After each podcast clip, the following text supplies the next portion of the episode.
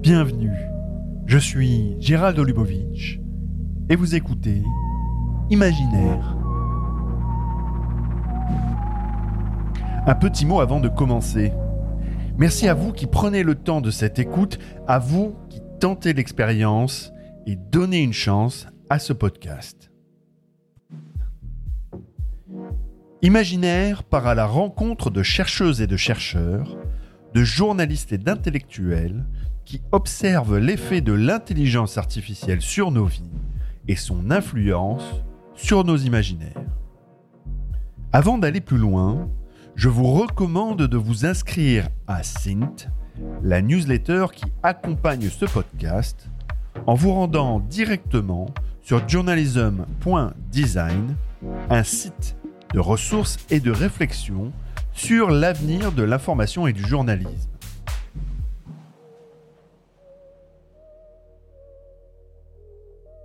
Dans cet épisode, nous allons parler de travail, et pas n'importe lequel. Celui des petites mains du numérique. Des petites mains qui aident chaque jour à collecter, trier, classer ou sélectionner les informations vitales pour les modèles d'intelligence artificielle qui nous accompagnent au quotidien. Arthur C. Clarke, l'auteur de 2001 ou l'Odyssée de l'espace, qui met en scène une des plus célèbres intelligences artificielles du cinéma américain, le fameux HAL 9000, écrivait que toute technologie suffisamment avancée ne peut être distinguée de la magie. Dans le cas des IA génératives, le tourne-magie n'est pas là où on croit. Le truc des entreprises leaders en matière d'intelligence artificielle, c'est de faire disparaître de la conscience collective plusieurs millions de travailleurs. Alors comprenez-moi bien, quand je parle de disparition, je ne fais pas allusion aux prévisions du cabinet McKinsey qui annonce que d'ici à 2030, entre 400 et 800 millions d'emplois seraient amenés à disparaître ou très affectés par l'essor des IA génératives.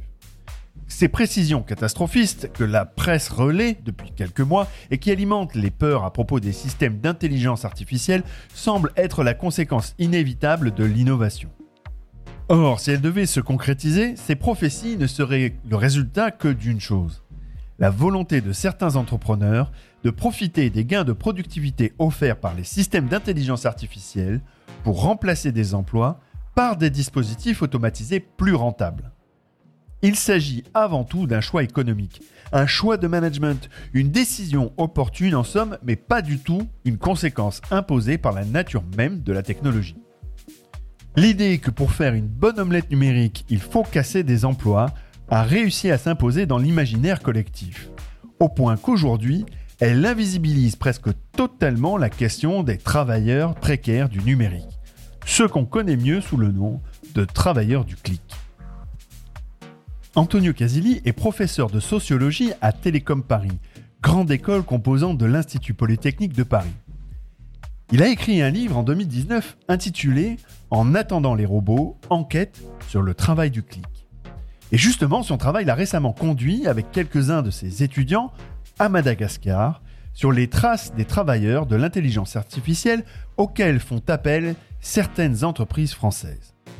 Cette étude publiée sur The Conversation fait écho à l'enquête de Time Magazine publiée un peu plus tôt, qui révèle qu'OpenAI le créateur de ChatGPT emploie des travailleurs kenyans pour 2 dollars par jour pour effectuer les tâches ingrates et difficiles dont personne ne veut en Occident. Ces travailleurs qu'on retrouve au Venezuela, au Brésil et parfois même en France, et dont on peut bien se demander ce qui les distingue parfois de travailleurs plus classiques. Les premiers travailleurs du clic, euh, c'est les usagers comme toi et moi. C'est n'importe qui euh, est un entraîneur de données, une personne qui participe à, finalement à une infrastructure technologique qui a besoin de travail humain et de euh, contribution humaine pour pouvoir fonctionner. Les données ont besoin d'être euh, annotées, améliorées, les algorithmes ont besoin d'être entraînés et donc, euh, à la limite, les premiers entraîneurs et les premiers qui mettent euh, en, doute ou, remettent en question la, structure euh, c'est les utilisateurs comme toi et moi qui se réveillent au matin et euh, se servent de leur smartphone pour faire un tour sur le site, euh, sur les médias sociaux, ou alors se servent de, que sais-je, Siri ou, Google tout de suite, et qui donc sont déjà en train de produire de la data et produire de la valeur, alors que littéralement ils viennent de sortir de la phase REM de leur sommeil. Euh, mais donc voilà, c'est ça, c'est une idée que, d'autres ont, déjà développée, moi-même dans le passé.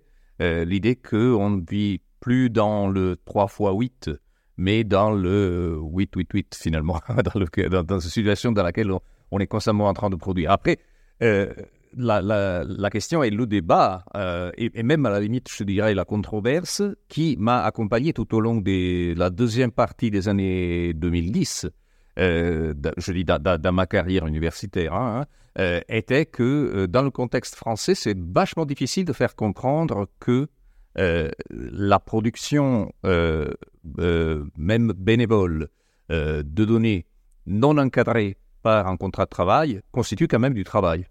Dans d'autres traditions politiques dans l'Europe du Sud et même euh, aux États-Unis, c'est beaucoup plus simple de faire comprendre que l'informalité du marché du travail est telle que tu te passes souvent d'un contrat de travail.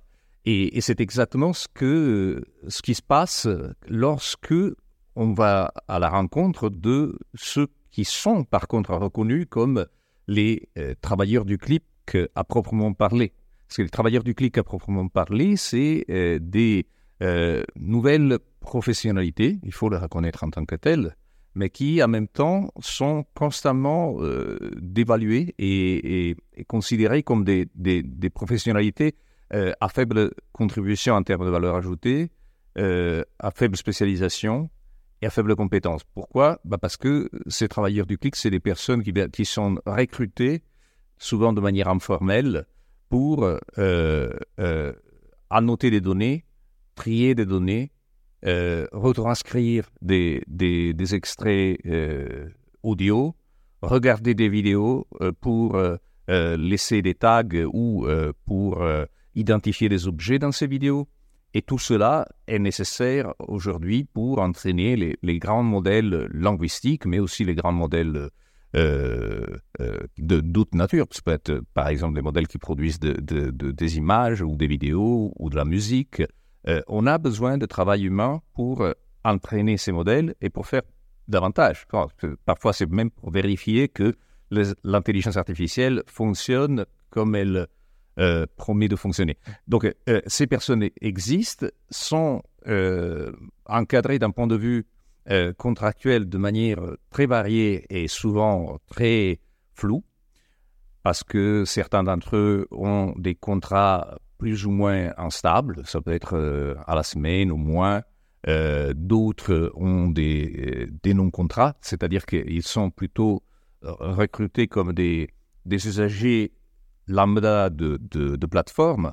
ça peut être une plateforme comme Amazon Mechanical Turk, ça peut être une plateforme un peu plus structurée comme une entreprise comme Appen, qui est une énorme plateforme australienne. Et, ces personnes, euh, grosso modo, n'ont qu'à s'inscrire sur ces plateformes, créer un profil, et après, euh, ces plateformes agissent comme des marchés du travail, comme des marketplaces du travail. Et donc, euh, les travailleurs du clic peuvent chercher des tâches à réaliser, des micro-tâches, on les appelle, qui durent très peu, donc normalement c'est quelques minutes, et qui sont très très faiblement payées, normalement euh, c'est euh, quelques centimes, voire moins, selon les pays. Et, donc ça, c'est une première caractéristique, c'est le fait que c'est un retour du travail à la tâche, du travail à la pièce.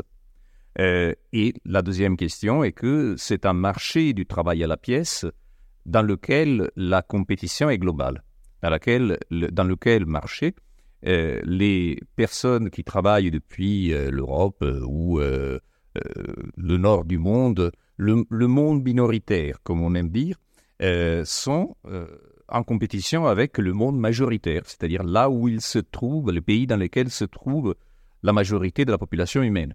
Et la, majorité de la population mondiale euh, se trouve dans des pays à moyen et faible revenu, dans lesquels l'encadrement du travail est moins, bah, disons, protecteur que chez nous, dans lesquels les salaires sont plus faibles et dans lesquels l'accès au marché du travail formel est beaucoup plus difficile pour tout un tas de, catégories de personnes, et c'est surtout ces personnes les plus, souvent les plus marginalisées ou les plus fragilisées déjà, qui se retrouvent à accepter de réaliser ce travail à la tâche, qui est quand même un marché mondial qui implique plusieurs millions de personnes, et selon certaines estimations, on dépasserait largement les 100 millions de personnes au niveau mondial.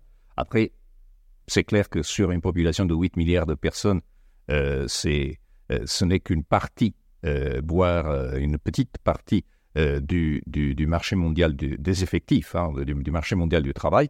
Euh, mais c'est un phénomène qui semble être très répandu et, que nous, on, rend comme nous, c'est-à-dire moi et mon équipe de recherche, on trouve pratiquement dans plusieurs pays, on, a déjà fait genre 19 euh, euh, enquêtes dans 19 pays différents, et quand même on trouve dans tous ces pays des, des travailleurs du clic qui réalisent ce travail de, euh, préparation et production de, l'intelligence artificielle à, force de produire à la main des, données. Toi, tu travailles sur cette, euh, sur cette, euh, sur cette population qui est relativement, comme tu dis, restreinte, mais qui quand même recouvre quand même une, une, réalité économique relativement importante. Quelle, quelle, place ça a, par exemple, au, niveau de la tech, au, au niveau de, de des, acteurs principaux de la tech? Qu'est-ce que ça euh, euh, représente d'avoir cette masse de travailleurs qui euh, sont... alors, au début, on disait, nous faisons tous partie de ces, de ces, de ces travailleurs-là euh, d'une certaine manière, mais pour ceux dont on, qui ont une, une activité, on va dire, rémunérée, qu'est-ce que ça représente comme, euh, comme valeur ajoutée? Parce qu'on a l'impression qu'en fait, euh, la tech se développe sur des algorithmes, sur des choses un, peu éthérées. Est-ce que tu peux nous, nous décrire un peu ce paysage euh, des, des, grands acteurs tech qui utilisent, on va dire, cette, cette manne mmh. de, de, gens qui, qui existent dehors? Je pourrais passer par un exemple qui est sous les yeux de tout le monde, qui est ChatGPT, parce que c'est effectivement le phénomène euh, culturel des, derniers mois. Et, dans ce cas-là, en effet, on a un double discours, un discours officiel et un discours de back-office. Le discours officiel est euh, celui des, ingénieurs, celui qui parle aux investisseurs, qui parle au grand public, qui parle aux décideur politique et qui dit voilà, ChatGPT est basé sur une intelligence artificielle qui s'appelle GPT 3 et après 4, euh, qui est basée euh, sur des centaines de milliards de paramètres et qui est un, truc énorme. Alors, des centaines de milliards de paramètres, lors, que, lors de la dernière mise à jour de GPT 4, euh, même si, si OpenAI euh, n'a pas communiqué exactement sur cela. Les estimations sont qu'on a affaire à un modèle qui a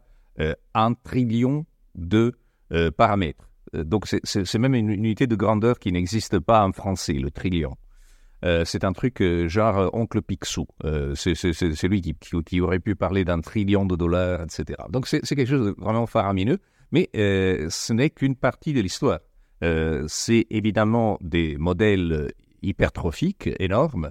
Ces modèles hypertrophiques, par contre, ont besoin d'être entraînés. Et le nom même GPT, hein, donc l'acronyme, le P de, GPT, signifie, euh, signifie pre-trained, donc pré-entraîné. Pré-entraîné signifie que des personnes, des êtres humains, ont entraîné ces données et ces modèles euh, d'intelligence artificielle pour, par exemple, que sais-je, sélectionner les textes qui devaient être pris en compte, euh, ou normaliser les textes, ou traduire les textes, ou les annoter pour dire que, que sais-je, tel texte euh, était une entrée de Wikipédia et ça parlait, que sais-je, de géologie, euh, plutôt que ce texte était un commentaire de blog ou de Reddit et, et c'était un truc qui parlait de sport.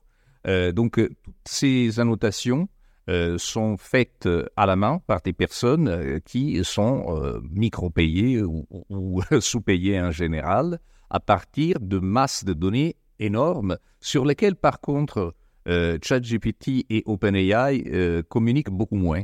Et donc, c'est grâce au fait que d'autres personnes ont étudié cela qu'on sait que ChatGPT est entraîné à partir de données qui ont été collectées sur Internet à partir de 2012. Donc, même avant la création même de OpenAI ils avaient déjà collecté, euh, commencé à collecter des terabytes de, de, euh, données euh, via une, une, plateforme qui s'appelle Common Crawl. Et ces données-là, c'était, si l'on veut, des données brutes. Il faut mettre ça entre beaucoup de guillemets. Les données brutes en tant que telles n'existent pas. Les données sont toujours produites d'un certain point de vue.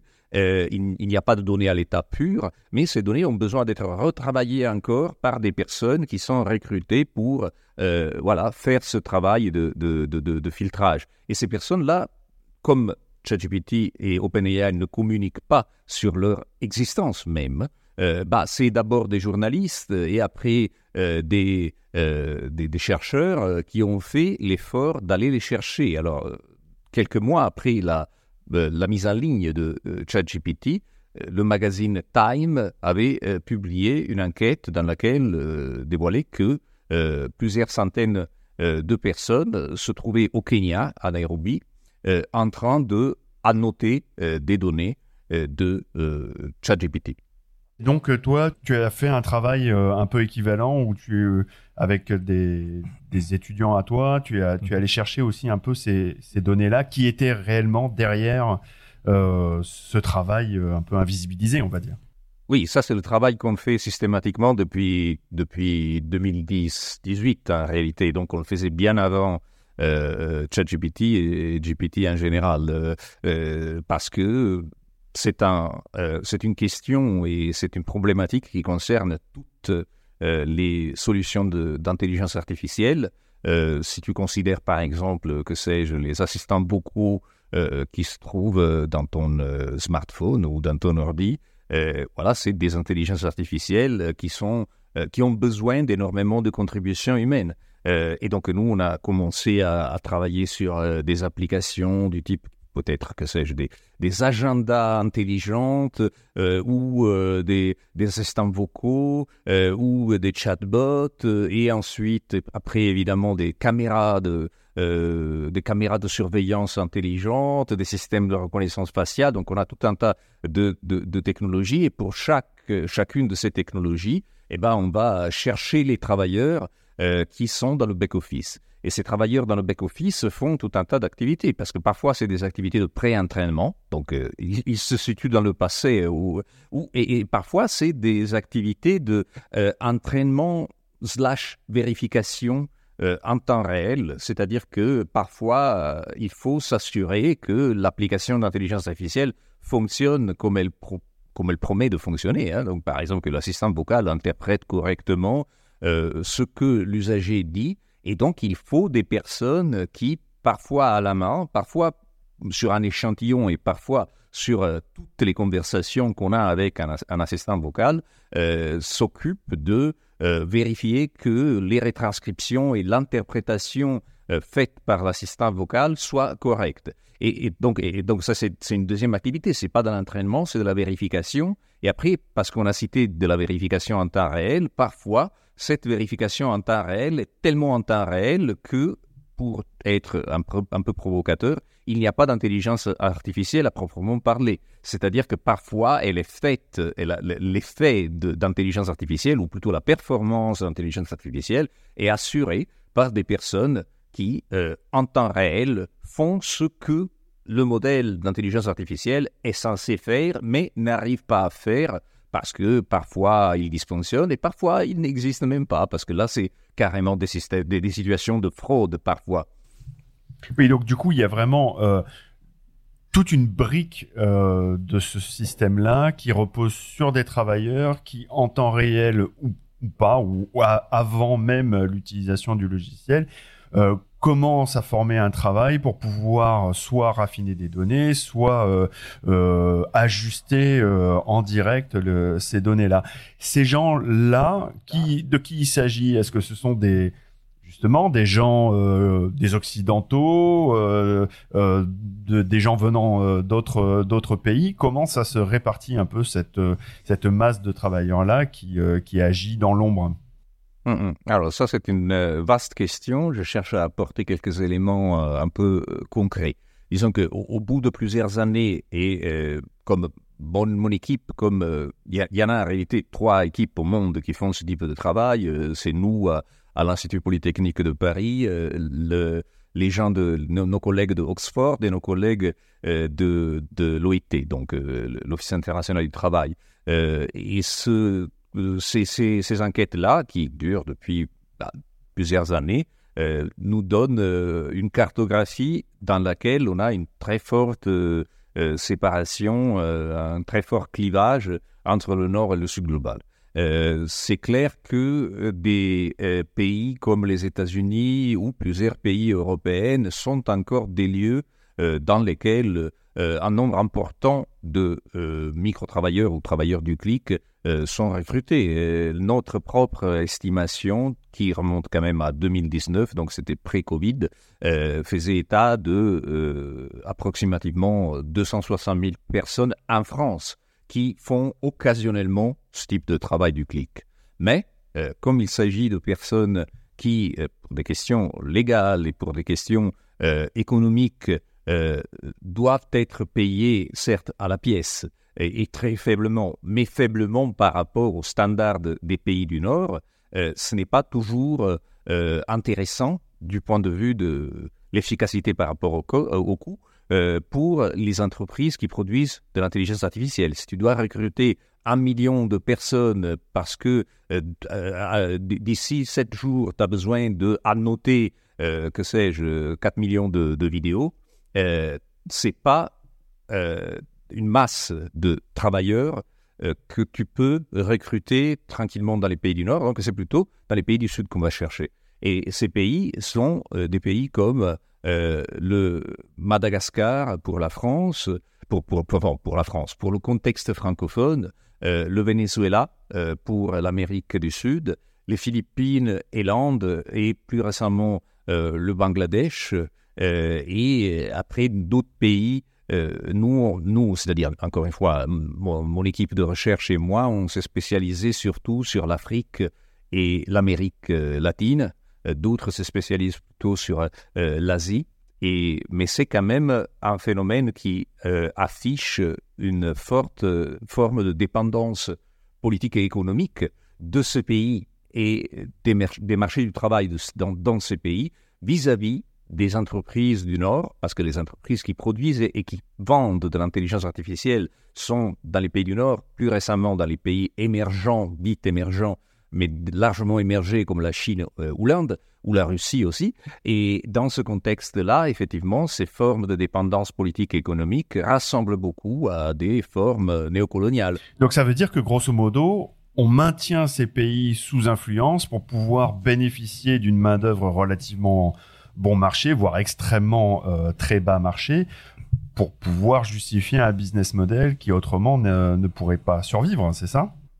Oui, bah, d'abord, il faut comprendre que euh, ce n'est pas une nouveauté euh, dans l'absolu, parce que ces pays étaient déjà dans une forme de dépendance économique à cause des chaînes de sous-traitance d'autres secteurs, par exemple le secteur du textile, ou le secteur de l'énergie ou le secteur de l'agriculture, euh, plus traditionnellement. Et plus récemment, et quand je dis récemment, c'est, ça veut dire entre la fin du siècle passé et le début du, euh, XXIe siècle, euh, on a commencé à voir apparaître dans ces mêmes pays des centres de spécialisation sur des services de traitement de l'information. Donc au début, c'était plutôt les call centers, c'était les téléservices, c'était les CS2I. Et après, progressivement, on s'est rendu compte qu'on n'avait pas besoin exclusivement de personnes qui répondaient euh, au téléphone, mais de personnes qui réalisaient aussi des tâches non-voix, donc non-voice tasks.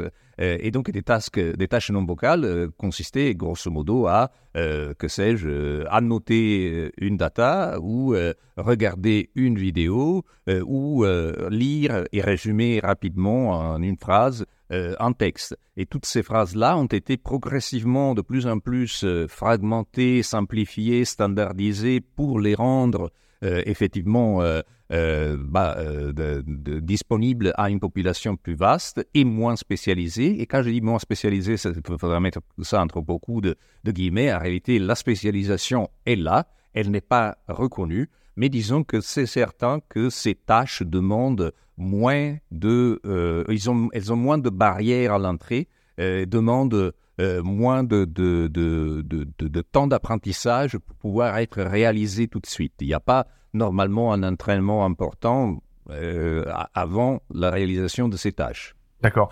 Et euh, on, a eu, euh, à travers certains articles de presse, des, remontées, notamment de, ces, de ce type de travaux. On parle notamment euh, de, de, comment dirais-je, de, curation, en fait, de modération de contenu qui pourrait euh, être éventuellement problématique sur la santé de ces travailleurs-là. Est-ce que tu as un, regard là-dessus? Est-ce que c'est quelque chose que tu observes en particulier? Est-ce que tu peux nous décrire un peu le, les problématiques que ces travailleurs-là rencontrent? Mmh. Alors, les modérateurs, c'est un, cas particulier. Ils, rentrent dans ce travail du clic, même s'ils sont présentés comme des modérateurs de contenu.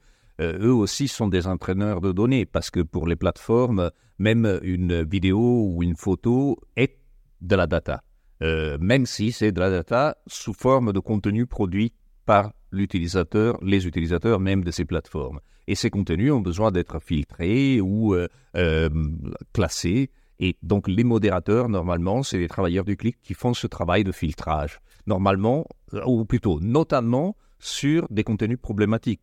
C'est-à-dire, si on doit faire départager, par exemple, les contenus généralistes versus les contenus pour adultes, euh, ça, c'est un travail de modération, par exemple, de ce qu'on pourrait définir comme de contenu pornographique. Euh, ou alors, s'il s'agit de faire respecter certaines règles qui sont parfois des, des, simples euh, règles de civilité, parfois des règles, des, des lois de l'État dans lequel la plateforme se trouve. Là, il s'agirait par exemple de modérer un certain type de discours politique euh, ou discours de haine et ainsi de suite. Donc, c'est un cas particulier, mais c'est encore de la notation de données, c'est encore de l'entraînement d'intelligence artificielle. Euh, et ces personnes qui modèrent surtout les contenus les plus problématiques sont reconnus depuis longtemps et de plus en plus euh, par des cours de justice euh, carrément euh, comme atteintes par des risques socioprofessionnels spécifiques qui relèvent effectivement de, du traumatisme ou du, du syndrome post-traumatique. parce que effectivement l'esprit humain, surtout en plus si euh, c'est structuré d'une manière systématique, c'est-à-dire à longueur de journée, je dois voir des images violentes. Bah, oui, je peux bien imaginer que à certains moments, cela déclenche un traumatisme, et ceci est attesté. Euh, mais par-delà ça, euh, que, je, comprends, je justifie et je trouve même très correct de faire reconnaître les droits des travailleurs du clic en passant par effectivement les risques socioprofessionnels et les risques pour la santé. Euh, on retrouve d'autres risques euh, un peu différents, un peu dans toute la population qu'on a étudiée. Euh, je te donne un autre exemple parce que c'est tout récent avec des collègues dans, dans le laboratoire de recherche au Brésil qui s'appelle l'ATRAPS. On a fait, on a réalisé, on vient de publier un rapport sur le travail du clic au Brésil et dans lequel il y a toute une partie sur les risques psychosociaux.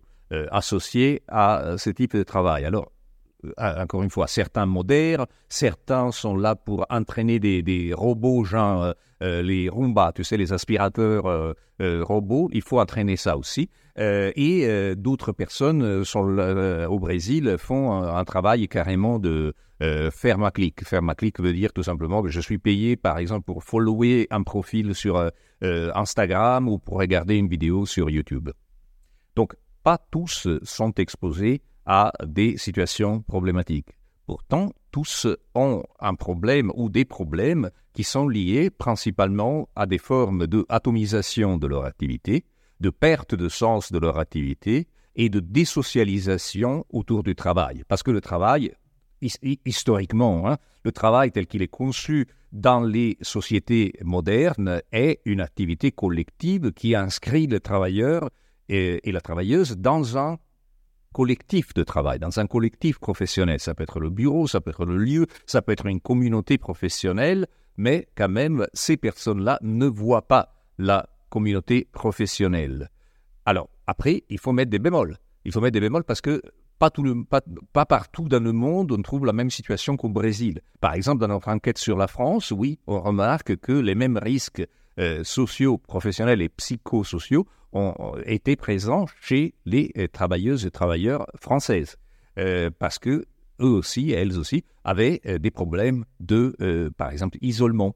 et ça, encore une fois, même avant le Covid, le fait de se dire, je suis en train de travailler pour une entreprise dont je ne rencontre jamais les, euh, les, les, représentants, dont, de laquelle je ne reçois pas, à proprement parler, ma fiche de paye, parce que je ne suis pas payé euh, comme une salariée, mais je suis payé comme une personne qui est un usager d'une plateforme dans laquelle il y a une cagnotte, et voilà, je cumule des points, et ces points peuvent être transformés en, en, en argent tout cela euh, implique effectivement des effets de désocialisation qui, euh, euh, dans la, effectivement, au fil des mois et des années, ont un impact important et, très grave sur ces populations. Et après, je disais, voilà, il y a des différences. Les différences peuvent être, je peux te donner deux pays dans lesquels la situation est largement différente. le Venezuela, par exemple, dans lequel les personnes, les, travailleurs du clic travaillent depuis chez eux et chez elles, mais souvent travaillent euh, en communauté qui peut être euh, leur communauté familiale. Euh, on a souvent rencontré des personnes dans lesquelles, voilà, dans le foyer, tout le monde se, voilà, se, s'alternait pour réaliser les mêmes tâches. Donc, quand l'enfant était à l'école, c'était la maman, après c'était l'enfant, et le soir peut-être même la grand-mère ou le grand-père. ça, c'est, une situation complètement différente euh, et, une situation encore complètement différente, parce que très variée, on l'a rencontré par exemple à Madagascar. Parce que euh, quand, quand j'étais à Tananarive, j'ai rencontré des personnes qui travaillaient dans des véritables bureaux, dans des open space, chacun avec son poste, des personnes qui travaillaient dans des, euh, des entreprises informelles cachées plus ou moins dans une maison complètement banale, euh, mais à l'intérieur de chaque, pièce de cette maison, dans le grenier, dans le garage, tu avais 20, 30 personnes en train de cliquer euh, et de, se faire payer pour, cliquer. Et parfois, il y avait des personnes qui travaillaient dans des cybercafés, il y avait des personnes qui travaillaient chez eux, qui après, il y, a, aussi des questions de euh, connectivité, de, d'électricité, autant au Venezuela qu'à Madagascar. Le courant ne passe pas toujours au sens courant électrique. Euh, et donc, euh, ça peut introduire des, des, des, des, des, fragmentations et des ruptures de continuité dans ce processus de travail qui ont besoin, par contre, que euh, tout le monde s'y mette un peu. Donc, parfois, même, on a rencontré à Madagascar comme au Venezuela, voilà, des familles, des frères et sœurs qui... à longueur de journée et même la nuit parfois, voilà, réaliser des micro-tâches et, de cette manière-là créer leur propre mini-collectif de travail pour contrer à la désocialisation qui euh, aurait eu lieu euh, si euh, s'ils n'auraient pas mis en, place ces, ces, structures informelles. Alors c'est intéressant parce que au, final, ce que tu, tu, tu expliques, c'est que donc il y a, y a, certains pays où en fait les gens sont très très isolés, peuvent pas se rencontrer les uns les autres. Est-ce que ça empêche quelque part l'émergence d'une une, une, forme de solidarité entre entre les différents membres de euh, les, différents travailleurs qui pourrait leur permettre éventuellement comme on a vu par exemple au Kenya avec euh, euh il y a eu tout un groupe de, travailleurs qui se sont formés en, en, syndicats est-ce que est-ce que ça les, empêche pas un peu justement de d'être dans un rapport de force avec l'employeur pour obtenir de meilleures conditions de travail par exemple?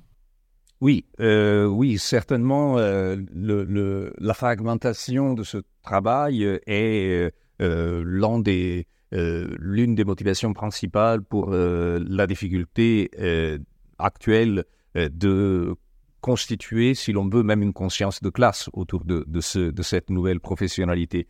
Ils ignorent, bon, que sais-je, les personnes qui sont à Madagascar ignorent que au Venezuela, on a des personnes qui réalisent le même type de travail, ou, alors parfois, même s'ils le lisent par exemple dans la presse, au Kenya, effectivement, il y a eu des, modérateurs qui se sont euh, organisés à un syndicat, bah, ils ne sont pas présentés comme des travailleurs du clic, ils sont présentés comme des modérateurs. Donc euh, voilà, si je ne fais pas de la modération, peut-être ça ne me concerne pas. Bref, les différences sont, importantes, euh, mais la fragmentation est aussi quelque chose qui est activement recherché par les employeurs et alors plutôt, plutôt que les employeurs, c'est pas un emploi, hein, mais par les recruteurs et par les clients des recruteurs, les clients de ces plateformes-là. Euh, et il y a une raison technologique euh, et statistique pour ça. Lorsque je suis en train de recruter non pas une personne pour réaliser une tâche, mais mille personnes pour réaliser la même tâche, et après je dois grosso modo trouver une espèce de moyenne de la réponse ou des réponses pour pouvoir entraîner mon intelligence artificielle. C'est comme ça qu'on entraîne l'intelligence artificielle. Tu n'as pas un expert qui, qui, donne la bonne donnée euh, à l'intelligence artificielle, mais tu as des milliers, voire des millions de, de personnes qui donnent des millions de réponses et après on fait une distribution et une moyenne. Mais pour pouvoir avoir une distribution euh, non biaisée, ou alors le plus possible non biaisée, euh, on a besoin que ces personnes-là ne se coordonnent pas. Si tu as 1000 personnes qui parlent entre elles et qui se mettent d'accord pour donner la même réponse à la même tâche, tu as un problème, selon les, producteurs d'intelligence artificielle, de biais qui est un biais dû aux travailleurs qui se constituent un cartel. Je mets ça entre beaucoup de guillemets. Euh, je, trouve complètement exagéré, voire euh, faux du point de vue légal, de classer ces personnes comme des cartels. Mais c'est clair que lorsque les travailleurs se constituent en syndicat, ceci est perçu par les plateformes et par les producteurs d'intelligence artificielle comme un cartel de freelance qui s'organise contre l'entreprise et qui sont en train de créer des formes de, centralisation, voire de monopolisation sur le marché du travail. Donc, ils ont même la loi de leur côté, les employeurs et euh, les producteurs d'intelligence artificielle se retrouvent à avoir d'une manière perverse la loi euh, de leur côté qui leur dit, ouais, effectivement, là, on a un problème de antitrust même à la limite, euh, ce qui est complètement débile parce que tu te retrouves à, dire que des personnes marginalisées, fragilisées et mal payées font de l'antitrust contre Microsoft ou Facebook. C'est carrément paradoxal. Mais ceci explique pour quelles raisons c'est difficile de créer de la solidarité active euh, au sein de ces collectifs de travail, justement parce qu'ils ne se reconnaissent pas comme des collectifs de travail, ni même comme des collectifs internationaux euh, de travail. Ils ne se reconnaissent pas comme une classe. Et les seules euh, situations dans lesquelles on a eu, jusqu'à l'année passée, un certain succès, c'était plutôt des, recours collectifs, des class actions. Donc des class actions, tu passes pas par une négociation collective, euh, euh, des grèves, je ne sais pas, ou, comme, comme, on en a en Inde, par exemple, la création d'un syndicat comme, comme au Kenya, mais tu passes par des tribunaux. Et la Cour de, justice doit rendre une décision de justice favorable à des personnes. Donc on a eu effectivement des succès relatifs. Donc un succès véritable, on l'a eu au Brésil il y a deux ans, euh, lorsque des travailleurs du clic euh, ont été reconnus par le ministère du Travail brésilien et par l'État de Sao Paulo, donc c'est euh, dans le sud du pays, comme des véritables salariés. et donc on parle de, je pense, 15 000 personnes. Et en, France, on a eu, on est, passé à côté, mais vraiment de, quelques centimètres encore, et on y est arrivé à faire reconnaître comme travailleurs salariés euh, plusieurs centaines de milliers de personnes parce que en 2020, on avait eu une décision de justice euh, de, la Cour d'appel euh, de Caen, je crois, qui avait décidé qu'une de ces plateformes de micro-travail qui opérait en, France aurait dû reconnaître comme salariés toutes les personnes qui s'étaient inscrites sur la plateforme. Et la plateforme faisait état, même si je doute, de 700 000 inscrits. Alors, encore une fois, faut mettre beaucoup de bémols, mais en même temps, ils se sont retrouvés, ils ont eu chaud, parce que il, pendant, pendant deux ans, la, situation était telle qu'il paraissait devoir embaucher et régulariser c'est plusieurs centaines de milliers de personnes. le problème que par la suite, la Cour d'appel euh, de euh, Paris a renversé la décision.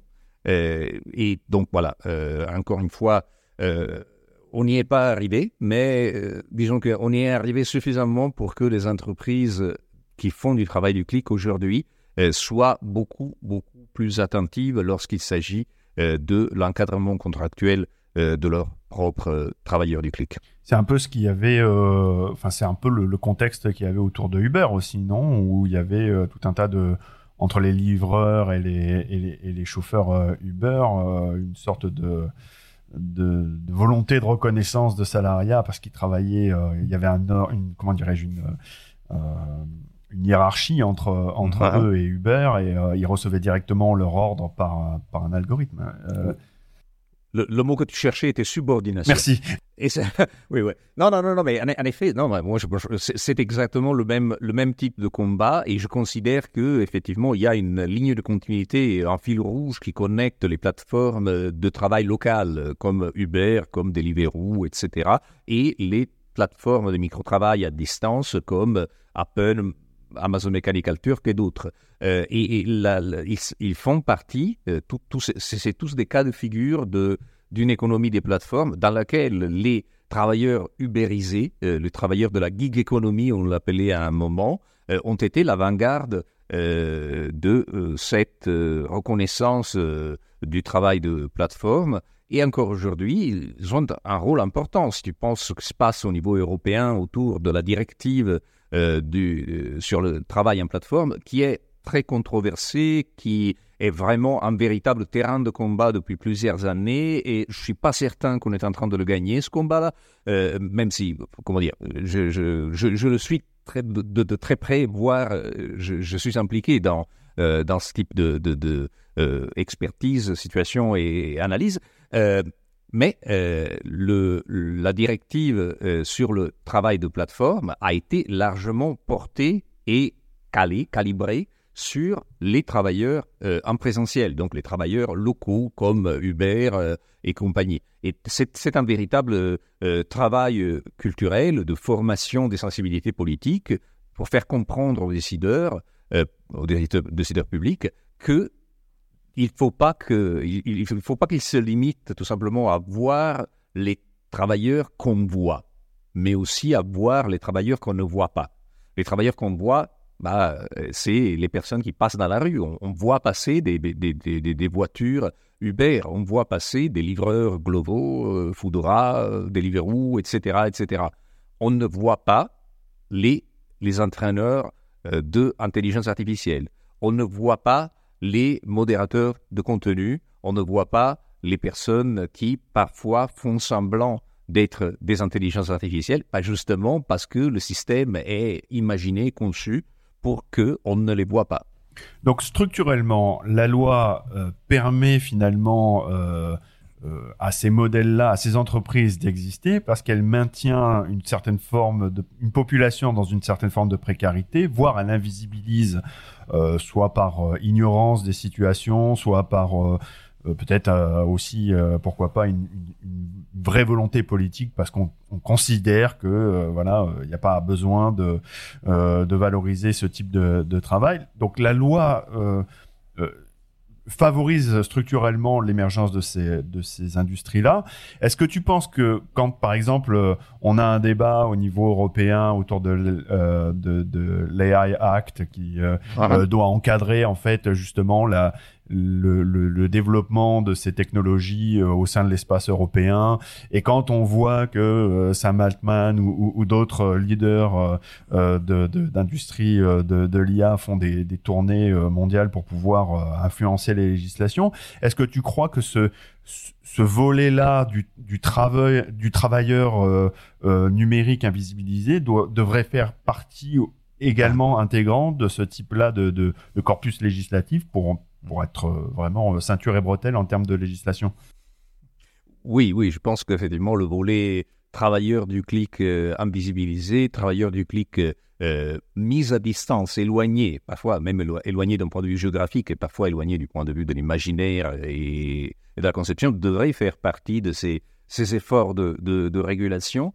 je comprends aussi pour quelles raisons aujourd'hui ceci n'est pas le cas. Euh, si tu regardes par exemple euh, le effort de lobbying euh, de Sam Altman et de OpenAI vis-à-vis des décideurs publics américains, il passe sa vie à Washington dernièrement pour chercher à mettre en place une régulation efficace, entre beaucoup de guillemets. Ou alors, si tu penses à l'AI Act européen, bah, c'est des, des formes de législation ou des formes de régulation qui se concentrent exclusivement sur la phase de déploiement de l'intelligence artificielle. C'est-à-dire lorsque l'intelligence, artificielle est présentée dans ces euh, euh, initiatives, ces initiatives de régulation comme un produit déjà fait et qui marche et qui est prêt euh, pour être utilisé par les utilisateurs. Comme une bagnole, comme un mixeur, comme n'importe quoi. Voilà, exactement.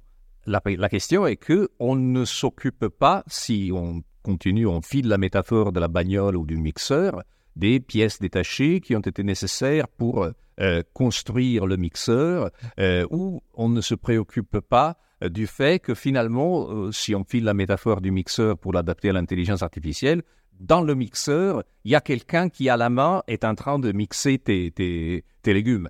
parce que l'intelligence artificielle est encore largement dépendante d'un travail humain, d'un micro-travail humain. Voilà. Et alors, euh, ça, c'est, cela demanderait un effort pour aller regarder non pas le déploiement de l'intelligence artificielle, mais aussi la production de l'intelligence artificielle, comme on le fait dans d'autres secteurs, comme on le fait par exemple dans l'agroalimentaire.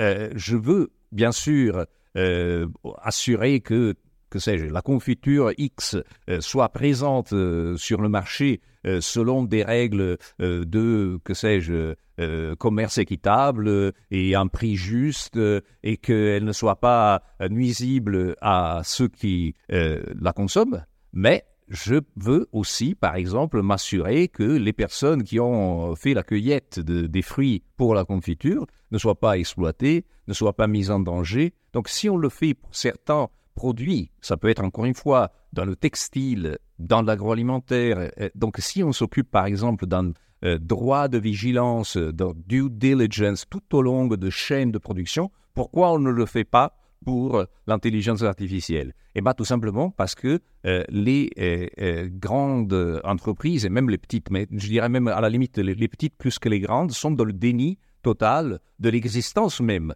de cette chaîne d'approvisionnement en termes de données et de travail du clic.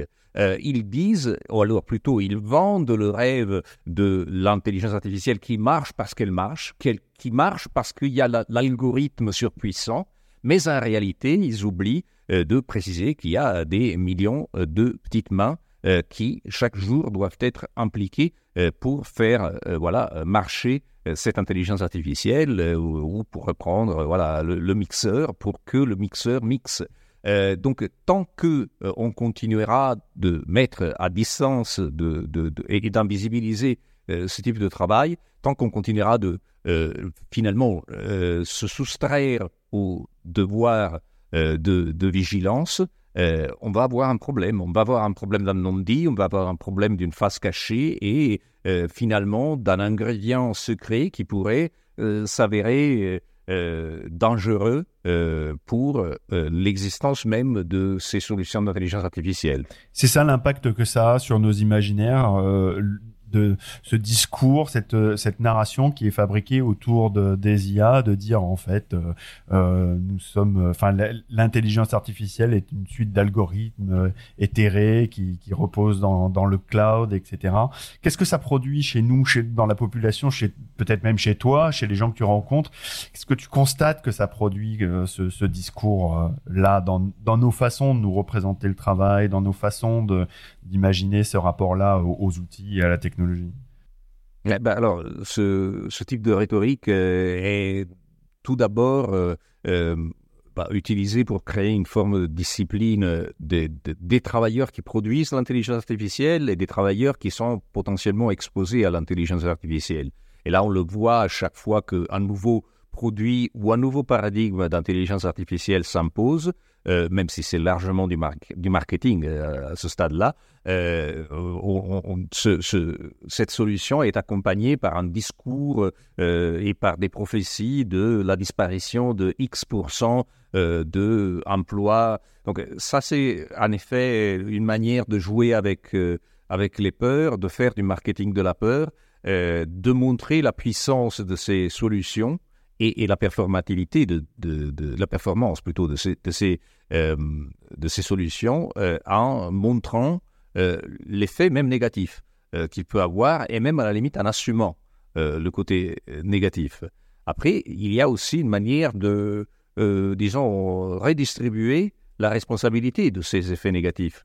Parce que si on regarde effectivement comment les, euh, les, producteurs d'intelligence artificielle parlent de leurs algorithmes et parlent de leurs données, et par données, ils sous-entendent aussi les travailleurs qui annotent les données, qui entraînent les données, eh bien, normalement, s'il y a un pépin avec l'intelligence artificielle, c'est toujours à cause des données. Et si l'intelligence artificielle marche bien, c'est toujours grâce à l'algorithme. Donc, il y a une manière de, euh, euh, comment dire, se partager les, les, euh, les, bienfaits et, les effets négatifs euh, qui constamment euh, déplacent le risque, déplacent la responsabilité vers des personnes qui sont les, finalement les ouvriers de cette data. Je vais te donner un exemple qui est un exemple qui a, qui a, qui a à faire avec la, la, enfin, une affaire de, de, de, euh, une affaire criminelle finalement, et euh, qui a affaire à une intelligence artificielle un peu particulière parce qu'il s'agit d'un véhicule autonome. Euh, les véhicules autonomes, bon, disons qu'il y a des hauts et des bas, ça continue d'être effectivement une, un rêve qui, qui, nous est vendu systématiquement. On sait aussi très bien et de plus en plus que ça marche relativement mal et que c'est vraiment difficile de se passer d'une intervention humaine pour passer à un niveau d'automatisation de, la conduite euh, qui serait ce qu'on appelle le niveau 4 ou 5, donc dans lequel effectivement tu peux carrément te passer du volant.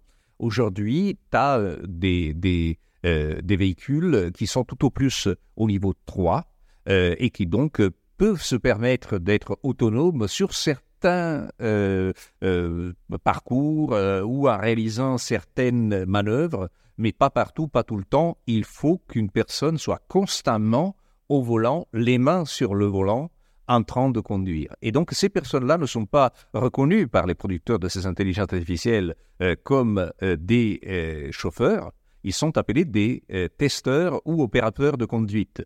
Eux aussi font un travail de la, de la donnée, un travail de la data un peu particulier. Donc lorsque en 2018 il y a eu le premier accident mortel impliquant un piéton et une voiture dite autonome de Uber en Arizona, la personne qui était dans la voiture dite autonome, euh, the driverless car, donc la voiture sans chauffeur, était bien une chauffeur qui, euh, à ce moment-là, est la seule personne qui encore euh, se trouve en prison à cause de cet accident.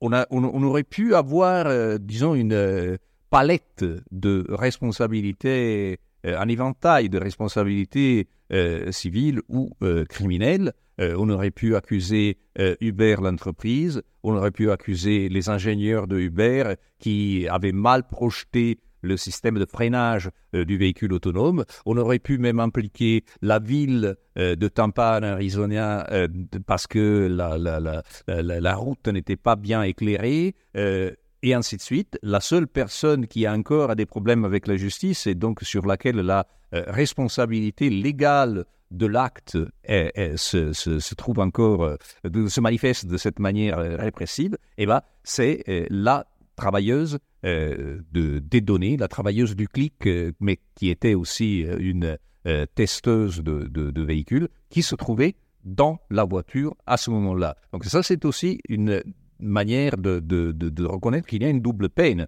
dans ce type de travail. C'est un travail qui n'est pas reconnu, qui est mal payé, et en plus, un travail que lorsqu'il y a un pépin, euh, fort probablement peut euh, provoquer des problèmes, même de nature légale, pour les, les travailleurs, les travailleuses mêmes. Oui, c'est intéressant parce qu'en plus, là, on a appris récemment que Tesla avait connu près de 736 crashs et, à peu près 17 morts dans, donc, en utilisant des, des, personnes qui ont utilisé les, les véhicules autonomes en mode autonome et qui ont causé quand même des morts. Et là, pour le coup, pour autant qu'on sache, il n'y a pas eu de de personnes envoyées euh, directement en prison. C'est plutôt la technologie qui a été euh, euh, désignée comme fautive, non?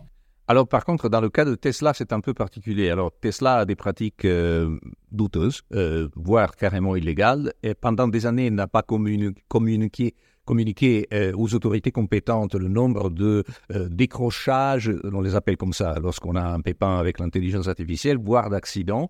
Euh, et euh, les accidents mortels, normalement pour Tesla, concernent la mort des conducteurs même de Tesla, qui sont les premiers testeurs, parce que ce sont euh, des personnes qui clairement ont ou, trop d'argent ou trop de temps à leur disposition, ou trop d'adhésion idéologique au rêve de, de, Elon Musk, et qui acceptent finalement de être les entraîneurs même euh, de ces véhicules. Et parfois, ils font un peu trop confiance à ces véhicules, par exemple en se fiant un peu trop à l'autopilote euh, ou euh, en ne pas considérant que les conditions de la route ne sont pas tout à fait idéales. Donc, dans ces cas-là, à ce que j'ai compris, c'était plutôt les conducteurs mêmes et pas des personnes, des piétons, comme c'est le cas, par exemple, dans l'accident euh, de Uber euh, dont, j'ai parlé. D'accord. Et pour finir, comment tu, vois l'avenir de, du travail donc dans, dans ce domaine de l'IA qui est relativement vaste. On l'a vu, on a couvert plein plein de, de, de, questions. Quel changement on doit apporter pour que euh, pour garantir d'abord d'un la, dignité, une bonne rémunération aux travailleurs de cette de cette frange économique? Et est-ce que c'est compatible avec le développement du secteur à plus ou moins long terme? Alors, euh, le futur, je l'envisage comme, un, comme un combat, euh, comme une lutte autour de la reconnaissance de ces travailleurs, euh, avec comme condition nécessaire, mais pas suffisante, pas suffisante une articulation entre les, les luttes des travailleurs à distance, des travailleurs du clic à distance et des travailleurs de plateforme en présence. donc, effectivement, l'idée l'idée d'une sorte d'alliance internationale entre les, les, les, gens qui, qui, font des livraisons et des gens qui font des, livraisons de données, voilà, euh, c'est un, peu, un peu nécessaire. Et c'est aussi quelque chose qui est en train de se, de se faire. Après, il y a aussi un combat euh, culturel. Le fait de euh, faire comprendre qu'il y a une armée industrielle de réserve euh, derrière euh, n'importe quel chatbot ou n'importe quelle solution d'intelligence artificielle euh, est un message qui passe de plus en plus dans la presse. Je pense qu'on est vraiment à, un doigt d'une prise de conscience mainstream dans, le contexte au moins des, pays du Nord, mais ceci ne signifie strictement rien en termes de comment on peut imaginer le, futur de ce, de ce conflit autour du travail. Parce que parfois, les prises de conscience s'accompagnent aussi euh, d'une, euh, disons, posture cynique de renonciation à effectivement à, l'opposition vis-à-vis d'un système injuste. L'exemple pourrait être, bah, imagine ce qui s'est passé dans nos pays entre 2013 et 2016 avec les, révélations de Snowden et après de Cambridge Analytica euh, sur les violations de la vie privée, la, désinformation, etc., etc. Et face à ça, on a effectivement au niveau de, de la société et des décideurs publics euh, une situation de résignation et de euh, bah, finalement de laisser faire cynique.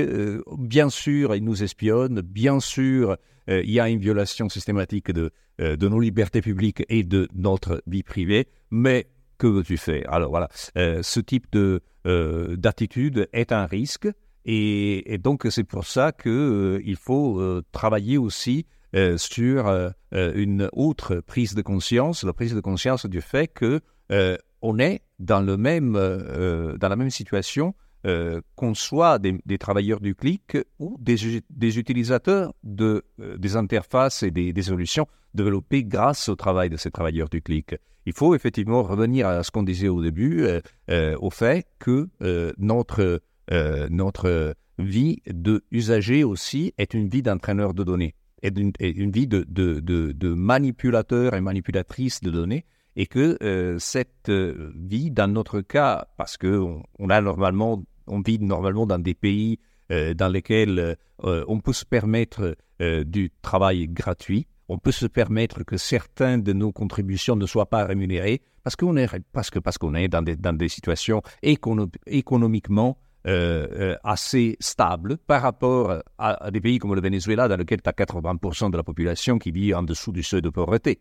Euh, et dans ce contexte-là, tout geste doit se transformer, dans le contexte vénézuélien, je veux dire, dans quelque chose de rémunéré parce qu'il faut s'en sortir. La débrouille, c'est aussi ça pour nous, la débrouille, c'est pas ça. Euh, on a parfois euh, même envie de donner de notre temps, de donner de notre activité. Parfois, on se fait un peu arnaquer dans, ce type de posture un peu bénévole, euh, mais il faut comprendre qu'on est tous des producteurs de données et qu'on le fait collectivement, que c'est un effort collectif. C'est pas quelque chose qui peut être réalisé par une personne et qui peut être payé par une personne. Parce que lorsqu'on paye le travail du clic individuellement, on se retrouve dans, le, la foire d'empoigne ou dans le, euh, dans le marché extrêmement euh, inégalitaire dans lequel les personnes sont payées 0,01 centime par tâche.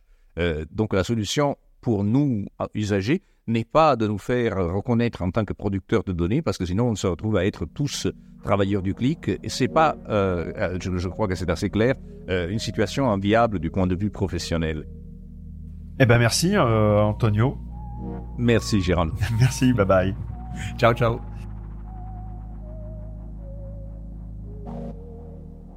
En écoutant Antonio, je réalise que le numérique repose, comme beaucoup d'autres secteurs, sur le travail acharné de millions de petites mains invisibles. Invisibles parce que nous décidons tous, collectivement, d'ignorer leur travail. Plutôt que de reconnaître leur existence, nous préférons perpétuer des histoires d'inventeurs géniaux qui auraient décidé tout seuls de révolutionner le monde depuis leur garage en Californie. En faisant ça, nous faisons un choix politique, un choix de société.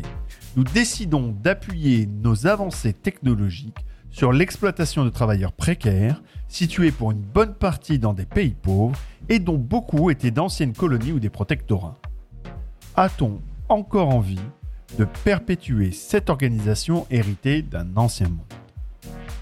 Merci d'avoir écouté cet épisode d'Imaginaire, le podcast compagnon de la newsletter Sint. Si vous êtes encore en train d'écouter, c'est que ça vous a plu.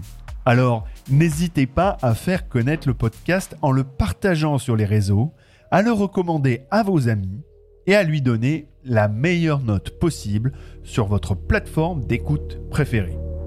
Je vous donne rendez-vous très bientôt pour un prochain épisode. Salut